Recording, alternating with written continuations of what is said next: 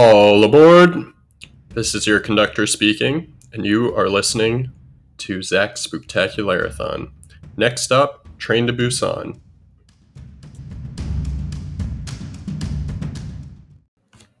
Before we get started today, fair warning this episode will contain spoilers um, for the film, which is Train to Busan.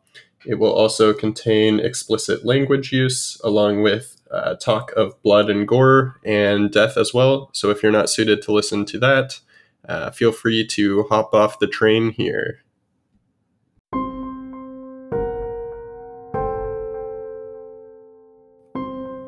Hey everyone, this is your host Zach, or your conductor for today's episode, if you will. Uh, and today we're going to talk about Train to Busan right here on Zach's Spooktacularathon. Uh, I think we're going to start today off with a quick plot summary. try and make it a little shorter than yesterday's. I think this film's a little bit easier to explain the plot for than uh, The Shining was. So let's go ahead and get started. So you start off with a family. Uh, it's a father, a daughter, and a grandmother, all living in the same house. You find out the uh, father is divorced from his wife, and the wife lives in Busan, I believe. Uh, that's not the most clear, but I believe she lives there. And the child wants nothing more than to go see her mother, who lives in Busan. So they decide to take a train ride to Busan. Right as this is happening, you discover that there's a zombie outbreak going on. Apparently, they only use the word zombie once in this film, and I don't even remember seeing that, but I think there is one time where they use it, according to some trivia I found about the film. So they take this train ride, and they find out there's this zombie outbreak going on along the train. On the train, there's a bunch of different groups of people. There's two grandmothers uh, who we're going to call Granny number one and Granny number two. There is a guy who is with his wife, and his wife is pregnant, and she's expecting soon, it seems. And there's a sports team. There's, of course, a conductor. There is a couple of, I guess they're stewards and stewardesses. I don't know. Uh, people that punch your tickets on the train and kind of take care of the train. There is a guy who I believe is a train executive that is just a very rich person. And then you, of course, have the father and the daughter that are going to meet the wife for the daughter's birthday. Her birthday wish was to go and meet her mom again, because I guess they don't see her very often. So that's what they do. Uh, during the train ride, there's a zombie outbreak on the train itself, and they find out that they have to stop at this one location that should be safe. The train conductor is alerted that the location is safe, so they stop there. They find out that the military is all turned into zombies, and the military was supposed to be the safe people that were going to take them to the safe area of the uh, city or the district. So they get back on the train. There's a lot of people being selfish on the train. A lot of the different parties are being selfish. The father himself uh, is pretty rude a lot of the time. He is a funds manager uh, who is very selfish to start off in this film. He kind of has a change of course over the over the film. He becomes more moral and starts to care more about other people. At the start of the film, he couldn't really care less about anyone but himself. This is only a two hour film. This guy has a complete character change in two hours. I guess that is what a pandemic might do to people. Uh, during this episode, we'll probably talk a little bit about politics. It's really hard to avoid talking about politics with this episode because it's a very uh, big class based film where you have a bunch of rich people along with a bunch of middle class people, a bunch of uh, uh along with a bunch of lower class people all stuck on this train. It's similar to Snowpiercer in that dynamic, but you add these zombies that are going insane on the train, and there's a, just a zombie outbreak going on everywhere. So the whole film centers around their train ride to Busan.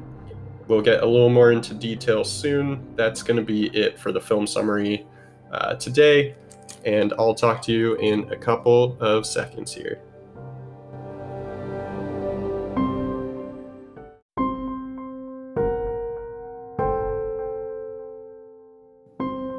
So I thought this film was really fun to watch, and honestly, I don't qualify it that much as a horror film. There's not a lot of uh, scares in it, I guess, or it's not your modern traditional horror film or your old timey horror film that has a lot of jump scares.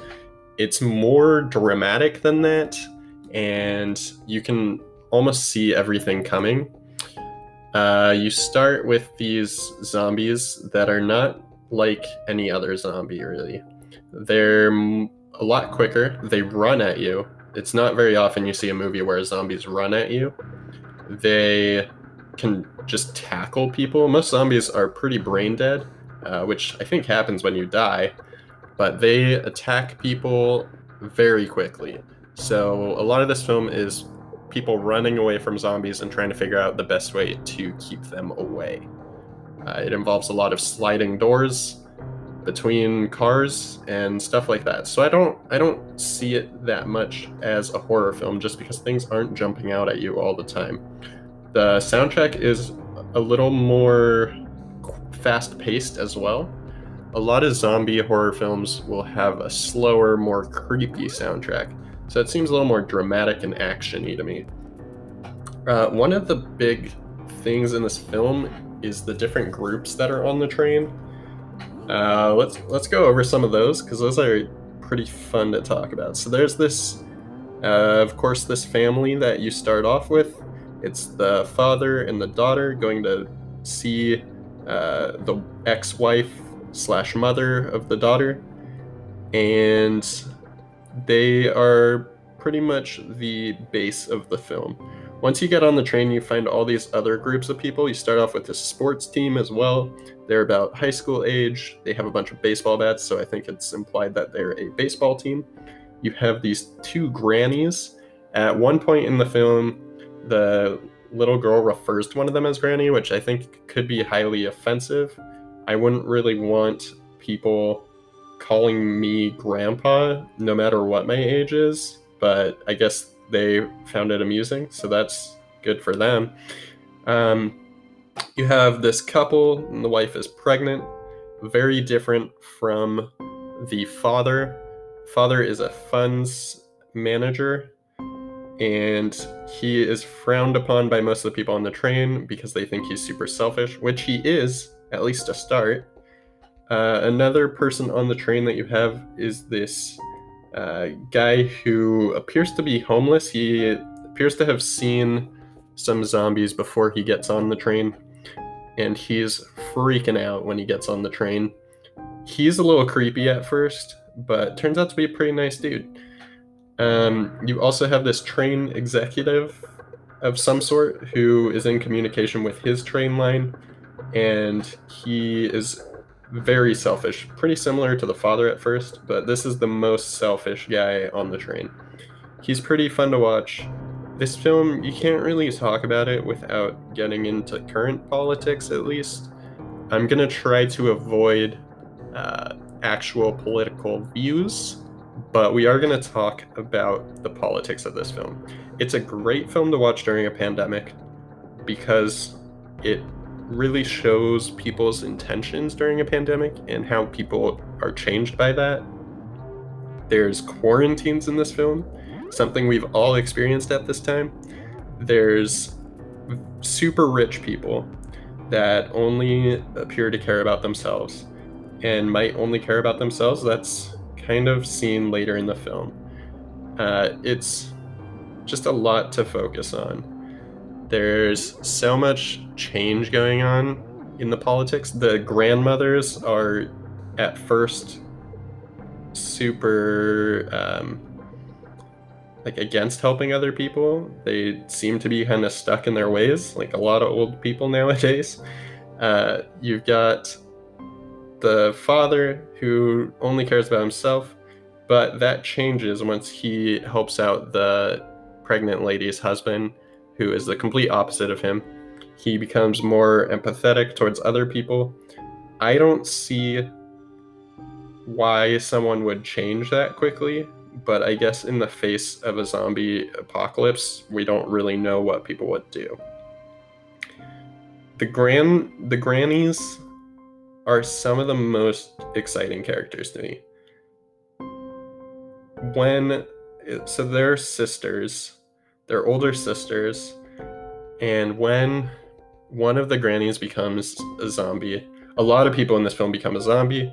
Again, this uh, episode is going to be very spoiler ridden, so if you have not seen this movie, feel free to tap off and come back once you watch it.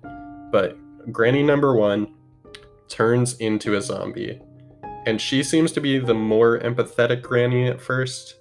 It's hard to tell, they're pretty similar, but there's a couple lines toward the beginning that show that Granny number two is a little older and stuck in her ways. But Granny number one becomes a zombie. And all of a sudden, Granny number two just decides that everyone should become a zombie, which is the weirdest decision I've seen in a film in a while.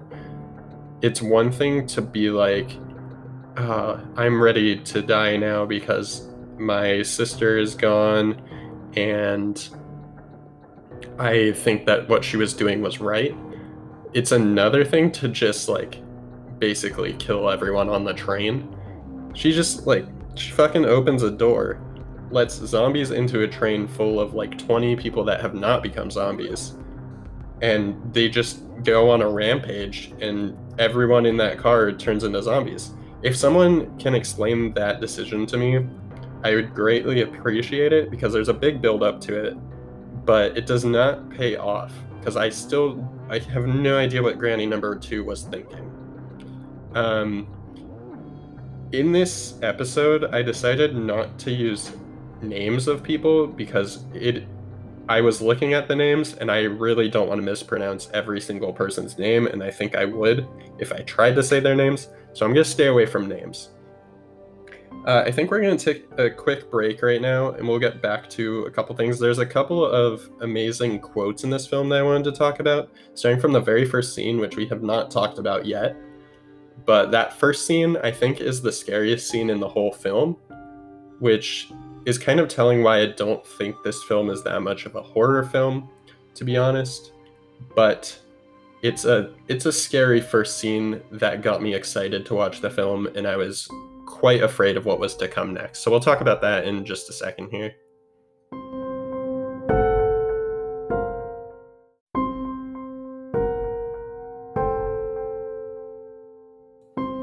Welcome back. So there are a couple of great quotes toward the beginning of this film that I did want to talk about. I don't know if the translation was just odd because I know in a lot of foreign films, uh, today we watched a foreign film from Korea, and I know in a lot of foreign films they will have poor translations to English. But toward the beginning, or the very first scene of this film, there's I I think he's a farmer that is going to his farm, and he hits a deer after uh, learning that there is basically some outbreak that occurred at a biotech lab or some something like that, at some bio plant.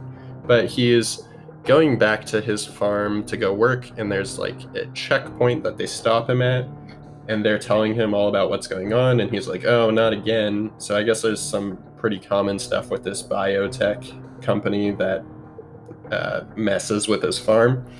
But his response to that is, "My hairy ass," which I've never heard someone say before, but I think that's a top tier insult right there you know, people will sometimes be like, oh, my ass. Like, that's not right. But this guy threw in that adjective that just makes it so much better. He goes, my hairy ass. So that's that's one of my favorite quotes. Another quote toward the beginning of the film is the father, who's the funds manager, is working, and this guy comes in and tells him his report, and the father is like, "That's not good enough for me. Do you work for the Lemmings?" And I don't know if that's a different translation as well. I don't think I've ever heard that before, And I don't really know what he means when he says, Do you work for the lemmings? But I like it. I like it a lot.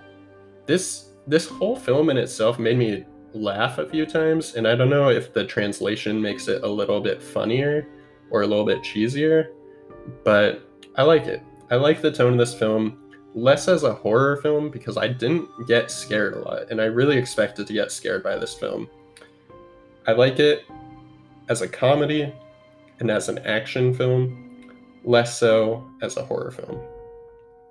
Now, another thing that makes it less scary is how the zombies act. They're really fast. We talked about that a little bit already. They have these weird seizures that they just kind of start to go insane, and as opposed to like moving normally, they just constantly like move in these spurts of motion. And they only attack people if they see them. And they go in this tunnel where apparently I guess the zombies don't have any night vision whatsoever because the people can clearly see the zombies. But the zombies cannot see the passengers that have uh, not become zombies yet. So I don't get how that works because the people are like, oh, if they can't see us, then they can't get us. But you can easily see the people in the train. So I guess the zombies just have really bad night vision. Zombies also don't know how to turn a doorknob, which makes sense, but you would think eventually someone would like hit the doorknob or something. So that's pretty convenient when you're on a train with zombies that don't know how to use a doorknob. There are soldier zombies. Those ones are fun they were at the stop that the train makes at first, and they're super fast. What's interesting to me about the soldier zombies is I feel like there was a good chance that they could use like weapons in this film at some point, but there are no weapons. These zombies either don't know how to use a gun, which would make sense, but the people also don't like find guns on the military people. And I would think a lot more people in this film would be armed but I guess not. So that makes for a little more comedic route to things because you don't have people like chasing zombies around with axes or anything. You do have the baseball bats from the sports team, which I think we should talk a little bit about train etiquette as well. This sports team brings on all these bats and they walk around like they own the train with these baseball bats and I think I would be extremely intimidated with them walking around with baseball bats like even before the zombie outbreak, really. There's also one of the grannies, I think it's granny number two, who pulls out a hard boiled egg on the train. And I think that's like the worst food you can bring on a train because of the smell. Hard boiled eggs have a very strong odor. So I think there's a lot to talk about with train etiquette. There's a lot of people that aren't helping this pregnant lady out when she like needs a seat and they're just so selfish. But I guess that's it's not too uncommon nowadays. Um, overall, I did really enjoy this film. I think it brings a lot to the genre with fast zombies because that's not something you see every day. There are very few movies with fast zombies. Fast zombies could be scarier and more intimidating than slow zombies. Slow zombies, of course, you can see coming at you. So I think there was a lot of potential for this film to be very scary. I it didn't scare me enough. And I started this series because I am trying to get over my fear of horror films. There are a lot of people that have tried it this way this film didn't feel that scary. So I'm excited to get more into older horror films that will scare me. This film, I feel like I could watch it in the dark. It will just feel like an action film to me. Nothing will pop up and make me plug my ears, close my eyes, anything like that. I did actually watch this film completely in the dark. I drank two cups of coffee, which might be why this uh, podcast is going so quickly today. I drank two cups of coffee throughout the course of this film. So I feel like one of those fast zombies just going a little crazy. Um, we're going to take a quick break and then we're going to talk about what's coming up next, uh, which would be tomorrow with the first musical Wednesday.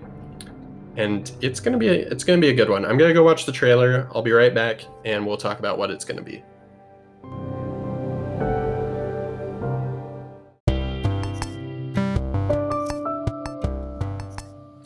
I am pretty excited for tomorrow's film.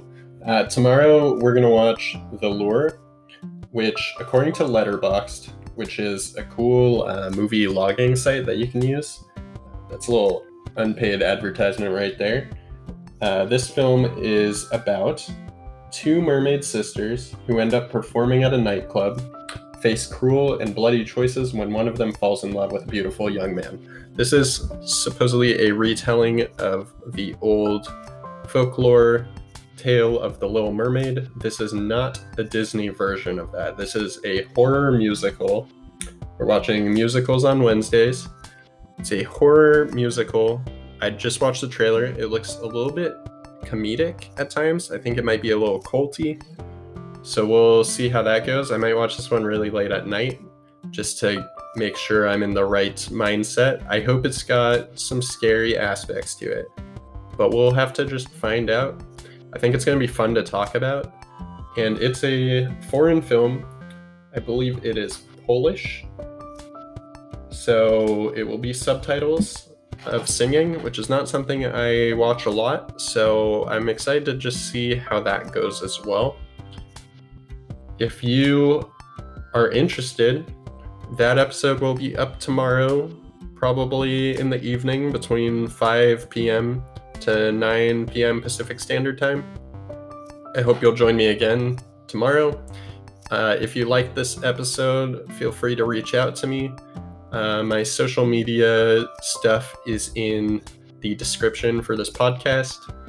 And I also would love to hear recommendations for snacks and other films you want me to watch uh, based on the different themes we're doing. I'm trying to stick quite a bit to horror films, but on Fridays we're doing quick kid friendly films. So if you have any kid friendly films that you recently rewatched and loved, let me know.